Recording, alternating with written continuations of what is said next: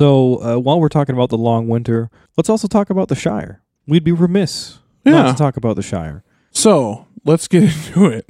In the Shire, the long winter resulted in the deaths of many thousands of hobbits. Star- sorry to start off on that note, but m- thousands of dead hobbits. Thousands of dead hobbits, guys. It happened. I can't even imagine just thousands of dead hobbits. Imagine how small. Just starved, starved and frozen. like, yeah, I it's can't. fucked up, dude. imagine It's how sad. small those mass graves were. They might have been Oh my regular God. sized. God. They might have been Oh. regular sized graves. teeny tiny mass graves. That's terrible. The poor hobbitses. Oh, I'm sorry. That that's not a good joke. I'm sorry. That's disrespectful. Oh, I'm This is- sorry. this is- that was disrespectful.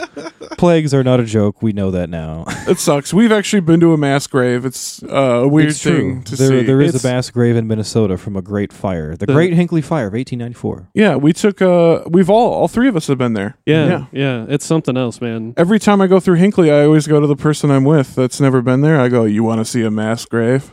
And then they're like, What the fuck? and it's like two blocks from the Hardee's, you know. So it's like, yeah,